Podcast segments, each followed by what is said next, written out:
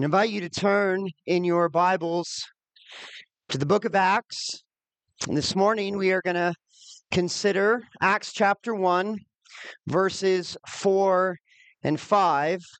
But I'm going to read the first 5 verses for us, since it's been a couple of weeks since I began this series in Acts, and just want us to remember what we've already heard. But before we hear God's word to us this morning, let us call upon our Lord once again and ask for his help as we hear his word. So please pray with me.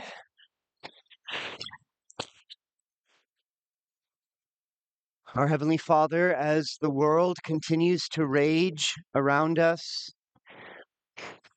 we thank you that you have not left us to ourselves to understand and endure global trials and just the everyday trials that we face. We thank you that you have given us your word, a word that is complete and clear. And we thank you that you have given us your Holy Spirit to lead us into all truth, to strengthen us and fill us with your powerful presence.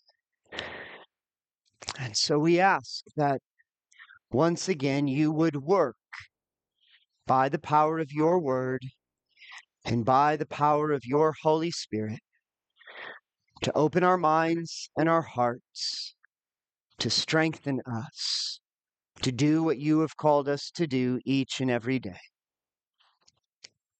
We ask this in Jesus' name. Amen. Hear now the word of the Lord to you this morning from Acts chapter 1. And again, I'll be reading verses 1 through 5. In the first book, O Theophilus, I have dealt with all that Jesus began to do and teach, until the day when he was taken up, after he had given commands through the Holy Spirit to the apostles whom he had chosen.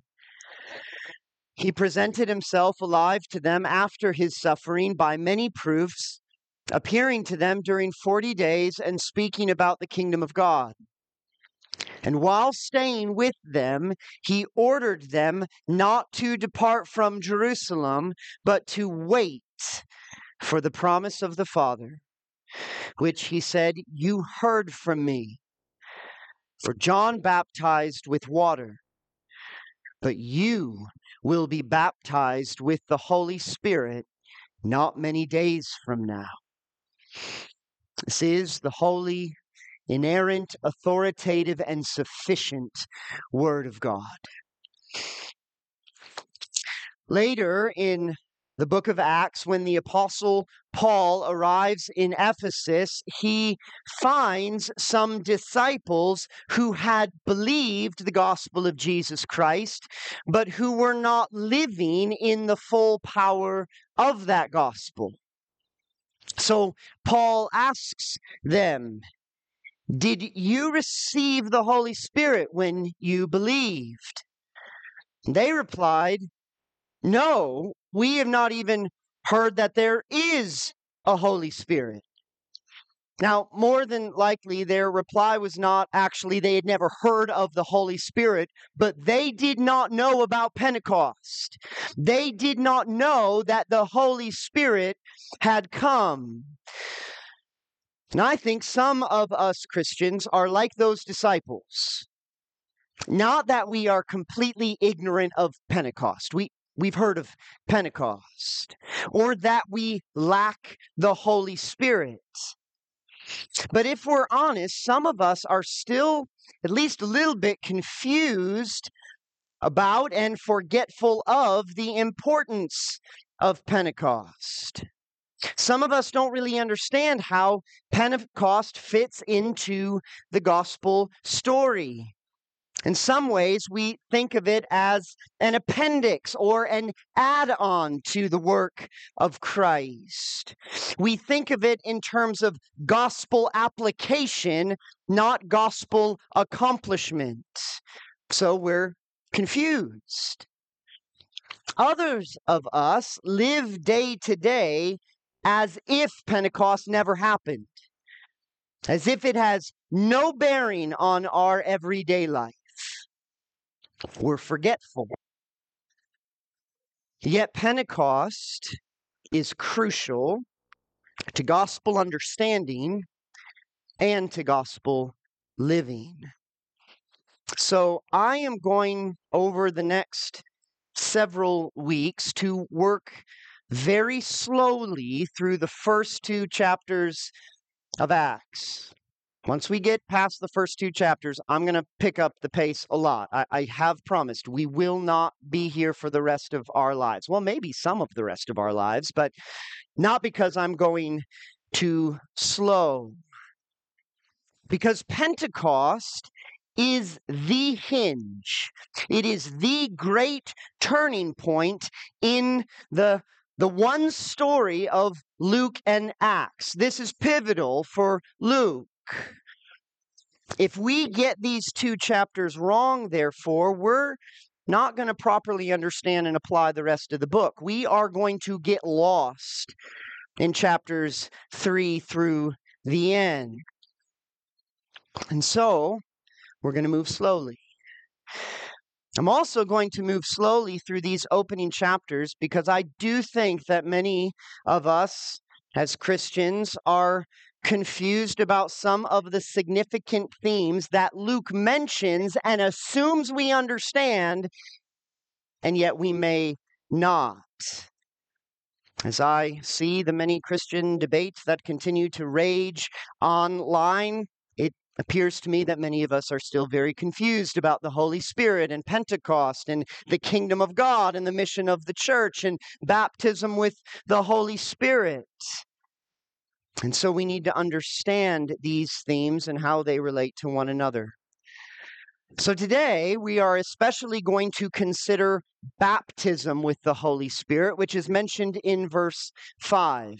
And I don't want you to be confused. What I'm talking about this morning is not so much the ceremony of baptism that we often celebrate up here when we pour or sprinkle water on people. We're going to talk about the spiritual reality that is signifying and sealing to us. This is only one piece of the Pentecost puzzle. There's a lot more we're going to learn about Pentecost over the next several weeks, but this is a significant piece. So I'm going to describe two aspects of Spirit baptism with the Holy Spirit. I'm going to try to explain how this relates to Christ's baptism, and then I will conclude with two applications in light of this reality. So what is Spirit baptism? Baptism with the Holy Spirit. Well, here are two paradigms that you need to have in order to understand this phenomenon. Number one, you need to understand that Spirit baptism is the fulfillment of the Father's eternal promise. Luke, as we know from the opening verses, is writing to a man named Theophilus, who was possibly a recent convert to Christianity, or at the very least, he was a man who was considering the claims of Christianity. So in Luke's first volume, what we know as the Gospel of Luke dealt with all that Jesus began to do and teach. This includes his birth, his public ministry, his death on the cross, his resurrection, and Luke ends with a brief mention of Christ's ascension. So in the beginning of Acts, Luke is essentially giving us a brief recap of everything that he's already explained to Theophilus. He especially reminds us of what happened in the period between Jesus' resurrection from the grave and his ascension into heaven. And during those 40 days, we see that Jesus was not only proving to the disciples that he really was raised, he really was alive, He was spending time during those 40 days to teach them the scriptures, to walk again with them through the Old Testament and show them how it all pointed to him. So we read in Luke 24, and he, that is Jesus, said to them, "These are my words that I spoke to you while I was still with you, that everything written about me in the law of Moses and the prophets and the Psalms must be fulfilled." Then he opened their minds to understand the scriptures and said to them, "Thus it is written, that the Christ should suffer and on the third day rise from the dead, and that repentance for the forgiveness of sins should be proclaimed in his name to all nations, beginning from Jerusalem. You are witnesses of these things." Now let me just pause here for a minute, because Jesus is about to send these apostles out into the world, and he has given them a world-altering mission. And they are going to endure a lot of hardship and suffering. They are going to live in a period of great upheaval in the Roman Empire and in the Jewish community. And what does he spend his 40 last days on earth with them doing? Opening their minds to understand the scripture. See, some of us may think sometimes, okay, Pastor, do you know what's going on in Ukraine? Do you know what's going on in Israel? Do you know what I'm facing every single day? The sorrows, the suffering, the trials. And you're going to get up here again and just talk about a couple of verses? Teach me what it means? Can't you be more practically helpful? And I would simply respond to you that Jesus believed the most practical and powerful way he could prepare and help his disciples to do what he was calling them to do was to make sure they understood the Bible. There is nothing that I can do to help you live every day as God is calling you to live and endure whatever he may be calling you to do than to get up here week after week and by God's grace try to open your minds to the scriptures. Jesus taught them the word. It's not all he does for them. But we see in Acts chapter 1 that Luke summarizes all of this by saying Jesus spoke to them about the kingdom of God. Now, the gospel writers often summarize the gospel in kingdom terms. Jesus' ministry, in one sense, can be understood as kingdom ministry. We know in Mark chapter 1, Jesus came preaching, proclaiming the kingdom. He said, "The time is fulfilled and the kingdom of God is at hand. Repent and believe in the gospel." The gospel is about the kingdom of God.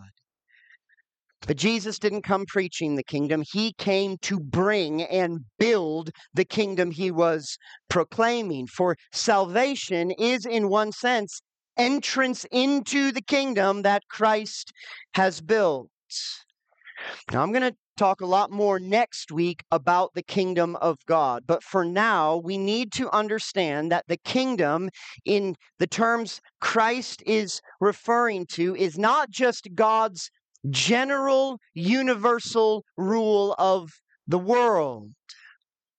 Because Jesus believes something new, something decisive is happening with his coming. Something is changing. The time is fulfilled. The kingdom is at hand. And God has always been the creator and ruler of the universe. That can't be what Jesus is talking about.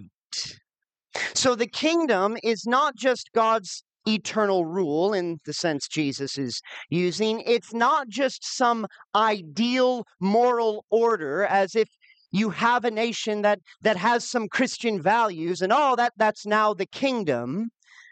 The kingdom is the sphere of salvation. It is the fulfillment and culmination of God's covenant promise to save his people from their sin so that they can live now with God as their God and they are God's people. So the kingdom is specifically where God rules through his promised Messiah, Jesus Christ. It is a redemptive rule. The Jews understood that history would essentially consist of two parts, what they called the present age, the age before the promised Messiah would come, and the age to come, the age when God would send his Savior and everything would change. Or think of it in terms of what we learned in the letter to the Hebrews. The present age was the age of the old covenant. The age to come is the inauguration and fulfillment of the new covenant. So the Messiah would come, he would inaugurate the new covenant, he would establish the kingdom of God. That was God's promise. But what we need to see here is that this promise would not be fulfilled until God sent his Spirit. The kingdom of God is inseparable from the Spirit of God. Life in the Spirit is life in the kingdom. So as Jesus opens the scriptures to his disciples and speaks about the kingdom of God and that they're going to be his witnesses, he says in Luke 24, "And behold, I am sending the promise of my Father upon you. But stay in the city until you are clothed with power from on high." And again, here in Acts chapter 1, you see that as Jesus speaks to them about the kingdom of God, he tells them again to wait for the promise of God, which he says is baptism with the Holy Spirit. So there's no kingdom without the Spirit. And this is why they must wait. They cannot do kingdom work without kingdom power, and God's Spirit is his power, which he promised to give us. You heard it in Luke 24. To receive the Holy Spirit was to be clothed with power from on high. Peter, when he preaches at Pentecost, points to how God had given this promise long before Jesus came. Peter refers to Joel chapter 2, but you also find this promise in places like Isaiah 32, when God says he will pour out his Spirit upon us from on high, or Isaiah 44, when God says, "For I will pour water on the thirsty land and streams on the dry ground. I will pour my Spirit upon your offspring and my blessing on your descendants." So the promise of the coming kingdom is, in one sense, the promise of the pouring out of the Holy Spirit. These are inseparable. Yet don't think of the Holy Spirit as some impersonal force, that it's just a synonym for God's power. This isn't Star Wars, where the Holy Spirit is just kind of the force that fills everything and lets you do some cool tricks. The Spirit is a person. The Spirit is the third person of the one triune God. And yet the Spirit is God's greatest gift to his people. The gift of the Spirit is the gift of all gifts. And this is what God gives at Pentecost. Therefore, the gospel is not complete without Pentecost. The promise is not fulfilled until Pentecost. Without the Spirit, the promise remains unfulfilled, the kingdom remains uninhabited, the new covenant remains unrealized. So no Pentecost, no gospel. It is, in many ways, the public presentation of the kingdom of God. And so the Father's plan was always intended to culminate not with the sending of his Son, but with the sending of his Spirit. Baptism with the Holy Spirit is therefore, in the most general sense, receiving the Spirit God has sent. It is to have the Spirit poured out upon you. And the Spirit then applies to you all that Christ has done for you. It is to be washed, to be cleansed, to be renewed. It is to have a decisive change in who you are. In one sense, it is to be saved, to be forgiven. For this is the fulfillment of the Father's eternal promise. But number two, therefore, we have to understand that Spirit baptism is the final piece of Christ's completed work. Notice that it is not the Holy Spirit who baptizes you. You're not baptized by the Spirit. You're baptized with the Spirit. So who baptizes you? The answer is twofold. First, it is God the Father who baptizes you with the Holy Spirit. Remember, the disciples are told to wait for the promise of the Father. Jesus says in John 14, I will ask the Father, and he will give you another helper to be with you forever, even the Spirit of truth. Again, Jesus says, but the Helper, the Holy Spirit, whom the Father will send in my name. It's equally true, though, to say that Jesus baptizes you with his Holy Spirit. When John the Baptist is asked, are you the Messiah? Are you the Christ? John says no, and he makes the argument based on baptism. He says, I baptize you with water, but he who is mightier than I is coming, the strap of whose sandals I am not worthy to untie. He will baptize you with the Holy Spirit and fire. So John is referring to Jesus. And Jesus says, I tell you the truth, it is to your advantage that I go away, for if I do not go away, the Helper will not come to you, but if I go, I will send him to you. So Spirit baptism is the Father's work. Spirit baptism is Christ's work. For remember what we learned in week 1 in Acts. Acts is not so much about the Acts of the Apostles, it is about the acts of Christ. Luke is about what Jesus began to do and teach, and the implication is Acts is about what Jesus continued to do and teach, now through his word, through his Spirit, which will empower his apostles. So Christ came, in one sense, so that he could send his Holy Spirit. And when we understand that Pentecost is the culmination of God's gospel promise and it is part of Christ's completed work, we recognize that Pentecost falls first within the sphere of gospel accomplished, and only then is it about the gospel applied. Now, one of the reasons this is important is because we need to understand Pentecost is not repeatable. This is not something that happens over and over and over again, as if it was the first baptism in a series of baptisms. This is where I think some of my beloved charismatic and Pentecostal brothers and sisters, whom I love yet disagree with here, get confused. Pentecost is not the repeated pattern of Christian experience, as if, okay, now this is what we all are to expect. That's going to happen to us individually. In one sense, yes, but in this first sense, no. Pentecost is not repeatable, even though it has ongoing implications for Christian experience. It is not the normative pattern.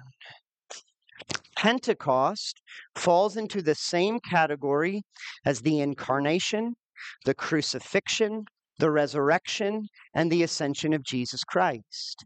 It is his once-for-all work which we enter into and receive when we receive him by faith. So the Holy Spirit will never be sent again. In fact, the good news of Pentecost is he is here, and he is here to stay. The Father and the Son sent him. They did this at Pentecost. So Pentecost was the decisive baptism with the Holy Spirit and fire that John said Jesus would do. So we must personally receive and apply this once for all work by faith, but the personal application of this work is not the repetition of it, any more than we would say when we become Christians, Christ was crucified again or risen again. No, we are just entering into the reality of what Christ did once for all. So all the benefits of Christ's work are ours by faith. That includes Spirit baptism. Those who believe enter into the kingdom of God where Christ reigns and the Spirit works. When we are spiritually baptized, therefore, what you need to understand is you are entering into the one baptism. It's not a second baptism. Remember what Paul says in Ephesians? He says there is one Lord, one faith, one baptism, one God and Father of all. The glory of our baptism is that we are entering into the reality of the one baptism. So think of it like this. In the past year, my wife and I, well, we brought our kids too. We all moved into a new house. They didn't have to stay in the old house. So we thought the new house might last longer if they stayed in the old house, but we brought them with us. And for the first time now, we live in a house that has a well. So every house in our neighborhood, we each have our own well. There's no central water system. We don't get city water anymore. In one sense, this is what the Spirit's activity was like before Pentecost. You need to understand, Pentecost is not when the Spirit starts working in the world for the first time. He's been working in the world from the beginning. No one comes to faith apart from the work of the Holy Spirit. So Abraham and David and Moses, they had the Holy Spirit. But just think of it in one sense like there were wells out there that the Spirit was working in with individuals, but there was not yet this central water system. So the kingdom of God is like a new city that has built, and there's a central system.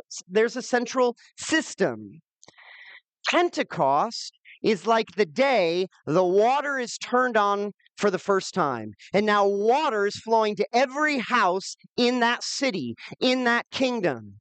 Now the kingdom is still being built. More houses are being built. More people are getting to move in. But they're moving in to houses that are connected to that water system. The water doesn't need to be turned on again. It's already on. It's already flowing. That's how I think we should think about Pentecost and our conversions. When we are converted, we get to move into the kingdom of God, and we've got city water now. It's not that, oh, okay, now every time the city's flowing, the water's flowing, the Spirit is here. Christ's saving work is finished, including the saving work of sending his Holy Spirit. And by faith, all of that work is applied to us, and we receive the blessings of Christ's obedient life, Christ's death, Christ's resurrection, Christ's ascension, and Christ's sending of his Spirit. Pentecost is never repeated. It's simply applied repeatedly. By faith, we enter the kingdom, we receive its power, we drink its water, which is the Holy Spirit. This is important, therefore, for recognizing Pentecost is not a second blessing of the Holy Spirit. I think we, again, can get confused here when we don't understand the unique time in redemptive history that Pentecost is happening within. Yes, the disciples already had the Holy Spirit. They were already regenerated and renewed. But they still had to wait for this moment in redemptive history when the Holy Spirit would come and they would receive him to an even greater degree and extent than they had before. But that's because of when they lived, that it came in two stages. It's just like thinking Jesus tells his disciples before he dies on the cross, you are cleansed. You're washed of your sin. Now, he had to die on the cross for that experience to be finalized and truly realized. Without the shedding of his blood, there is no forgiveness. But it's not as if they had to experience two washings with Christ's blood before and after his crucifixion. It was just his crucifixion was now the full reality that they were already trusting in. The same is true with Spirit baptism. So while we see it happen in stages for the disciples, for us, the regeneration and empowering of the Holy Spirit all happens at the same time because Pentecost has already happened. Spirit baptism, therefore, is receiving the Spirit and all that he does for you. Christian, you already have the Spirit in full. You don't have to be thinking, what more do I have to do so I can really have the Holy Spirit? So yes, I know he saved me, but now I want the full power of the Holy Spirit. I want that second blessing. Are you a Christian? You already have it. You don't need a second blessing. Every believer has the Spirit to the same degree, even though not every believer utilizes the Spirit to the same degree. And so not everyone experiences the fullness that they have. It's not because they lack the Spirit. It's because sometimes we neglect the Spirit. Again, you think of two houses in the kingdom of God, and one person looks at their neighbor and like, well, their water's running all the time. They're showering, they're washing, they're drinking, and I don't have any water. Well, have you ever turned the faucet on? Oh, no. Do I have to do that? Yeah, if you want water, you got to turn on the shower, got to turn on the sink. The sending of the Holy Spirit is the fulfillment of God's eternal promise, and it is the final piece of Christ's completed work. Now, in explaining it this way, am I downplaying the cross and resurrection of Christ? After all, aren't we all to be, it's Christ crucified? Why all this emphasis on sending the Spirit? Pastor, are you a closet Pentecostal? Not a closet Pentecostal. I am a Pentecostal. I mean, you could call this Good Shepherd Pentecostal Church for all I care. It's true because we believe in the ongoing significance of Pentecost. But this is not downplaying the cross and resurrection. It's showing you why we needed the cross and resurrection. For Christ first had to be baptized in order for us to be baptized. For as Jesus tells his disciples to wait for the promised baptism with the Holy Spirit, he refers back to John's baptism, referring to John the Baptist. Now, John's baptism was a preparatory and temporary baptism of repentance. To receive John's baptism was essentially to acknowledge I am a sinner, I need forgiveness, I need cleansing. It was to turn to God and say, I need salvation. But John's baptism was not a baptism of salvation. What does John say? I'm just baptizing you with water. You need a greater baptizer and a greater baptism than what I can give you. This is why he points to Jesus. And he says, he who is mightier than I is coming, the strap of whose sandals I am not worthy to untie. He will baptize you with the Holy Spirit and fire. His winnowing fork is in his hand to clear his threshing floor and to gather the wheat into his barn, but the chaff he will burn with unquenchable fire. Now, when you hear those verses together, you think, wait, baptism with the Holy Spirit and fire doesn't actually sound like such good news. This sounds like final judgment. And in one sense, Pentecost is the beginning of final judgment. So Jesus eventually comes. John baptizes Jesus with water. At this time, the Father says, "This is my beloved Son with whom I am well pleased," which was saying, this is my Messiah. This is the one I approve to save you from your sins. Then the Holy Spirit descends upon Jesus in the form of a dove, which again is not Jesus receiving the Spirit for the first time. The Spirit's the one who conceived Jesus in the womb, but it is, here is his empowering. He is receiving the Spirit to do all that he is called to do. But you notice that part of what Jesus has to do is separate the wheat from the chaff. There is the winnowing fork. There is final judgment. So why is Pentecost good news for us? For fire, after all, is a sign throughout the Old Testament of judgment, of destruction, though it also can be used as a sign of purification, of refinement. The reason that our baptism with the Spirit and fire is a saving event is because in Jesus' baptism, he experienced the condemnation side of the equation. In Luke chapter 12, Jesus says, "I came to cast fire on the earth, and would that it were already kindled. I have a baptism to be baptized with, and how great is my distress until it is accomplished." In one sense, Jesus' entire ministry of suffering was baptism with Spirit and fire, which culminated at the cross. And it was only then that the fire came in full.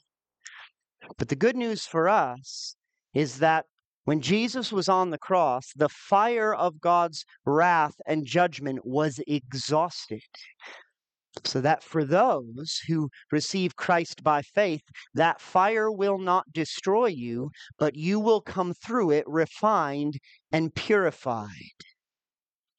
Perhaps this is why tongues of fire rested on the disciples at Pentecost. You know, that says there's tongues of fire.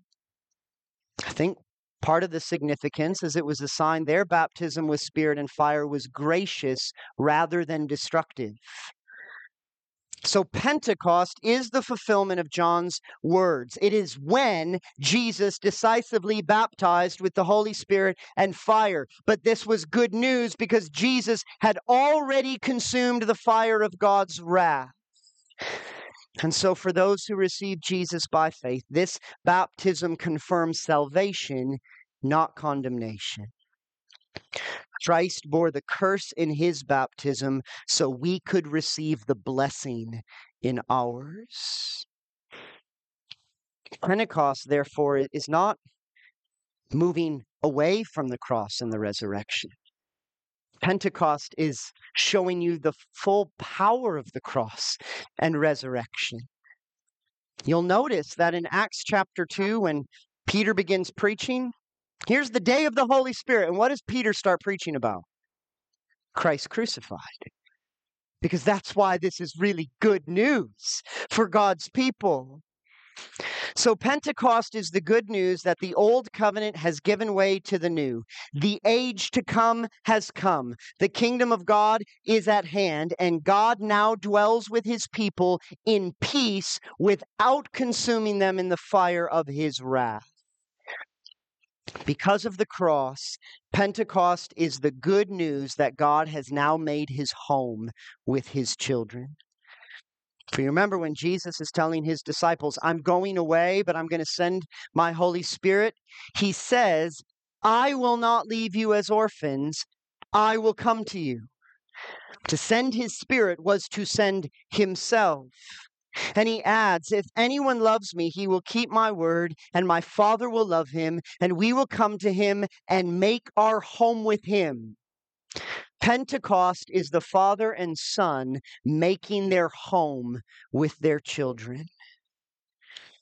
This is the fulfillment of Christ's promise. I will never leave you nor forsake you. I will be with you even to the end of the age. Do you see how precious Pentecost is? Do you see how fundamental it is to understanding the gospel and applying the gospel? If all of this is true, how then should you respond? Here are just two brief ways.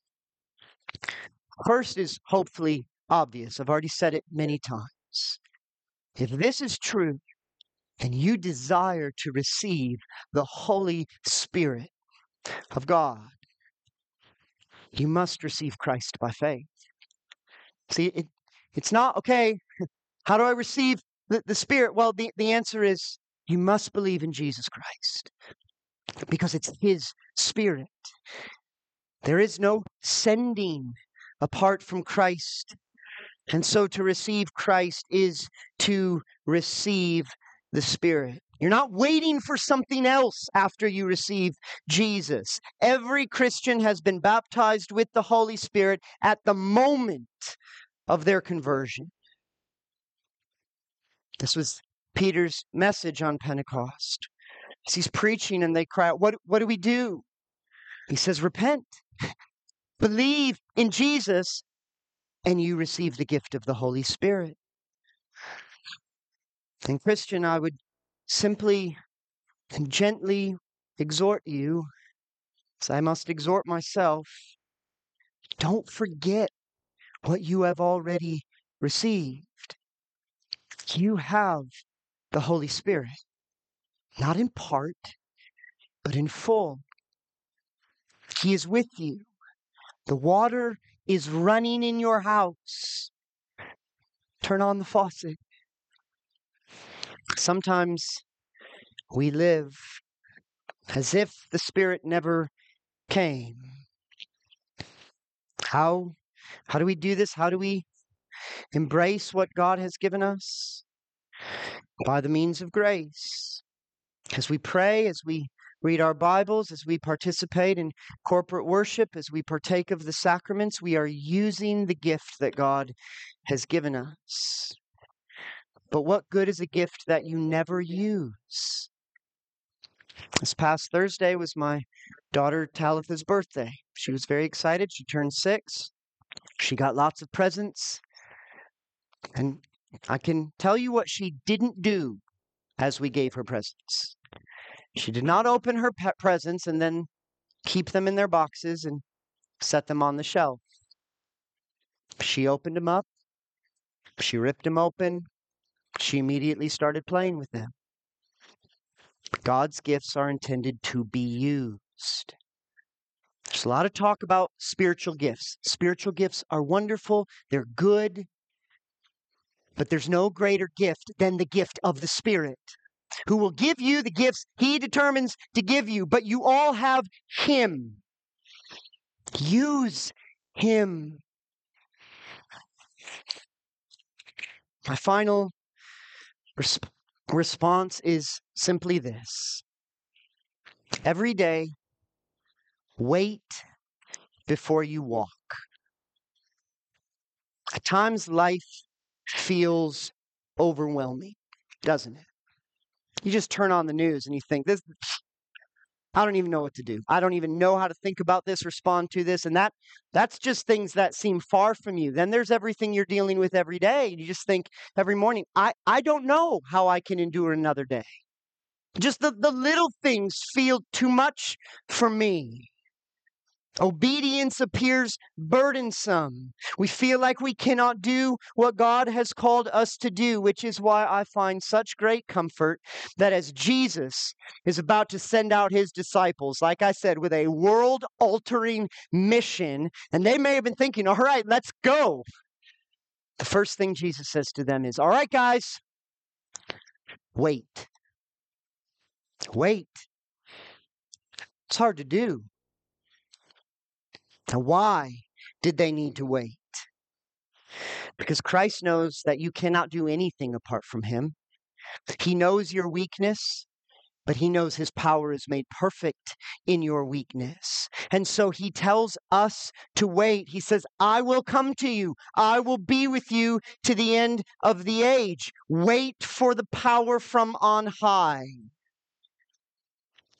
One of the happiest days in my life has been every day where we have 4 kids, and I've always loved the day that we get to bring our kid home from the hospital.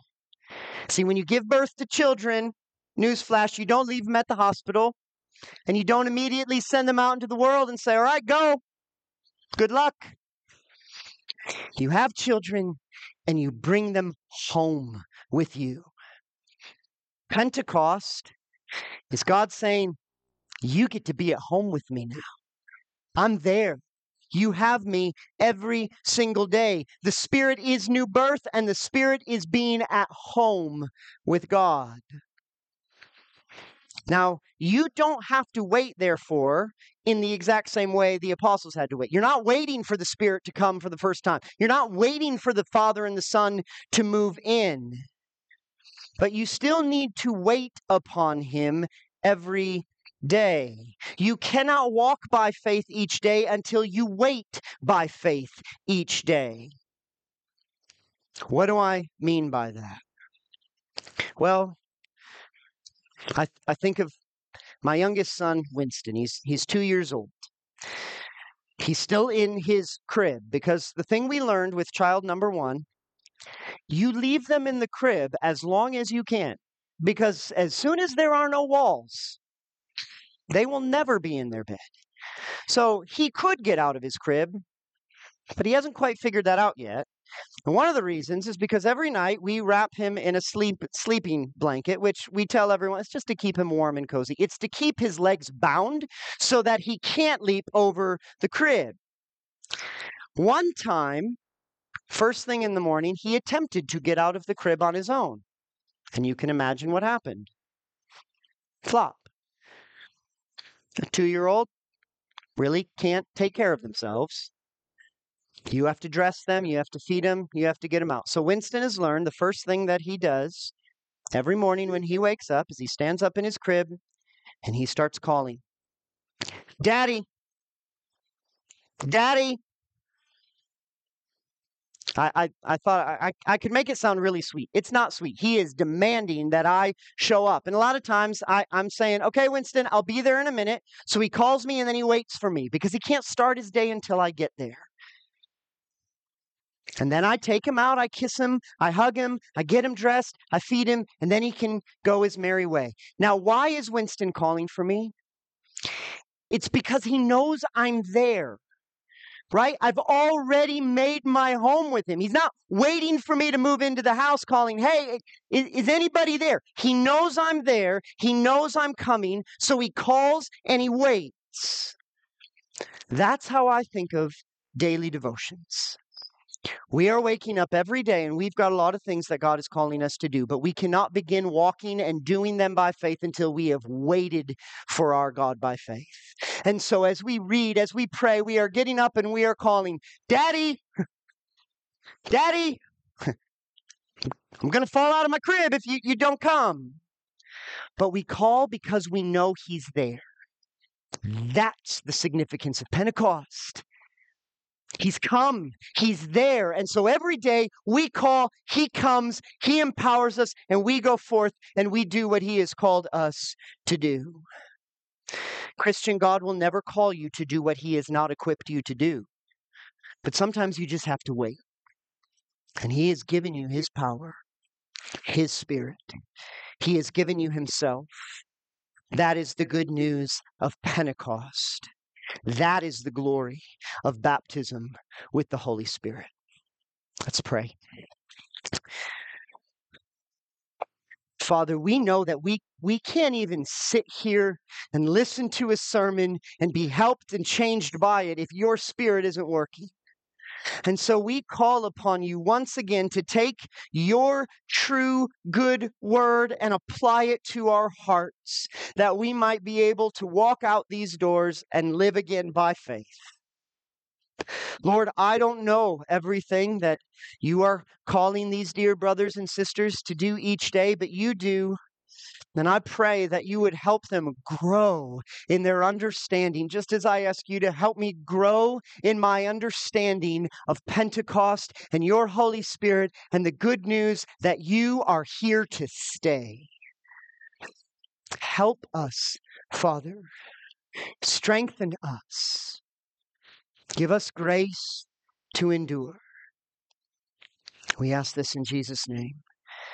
Amen.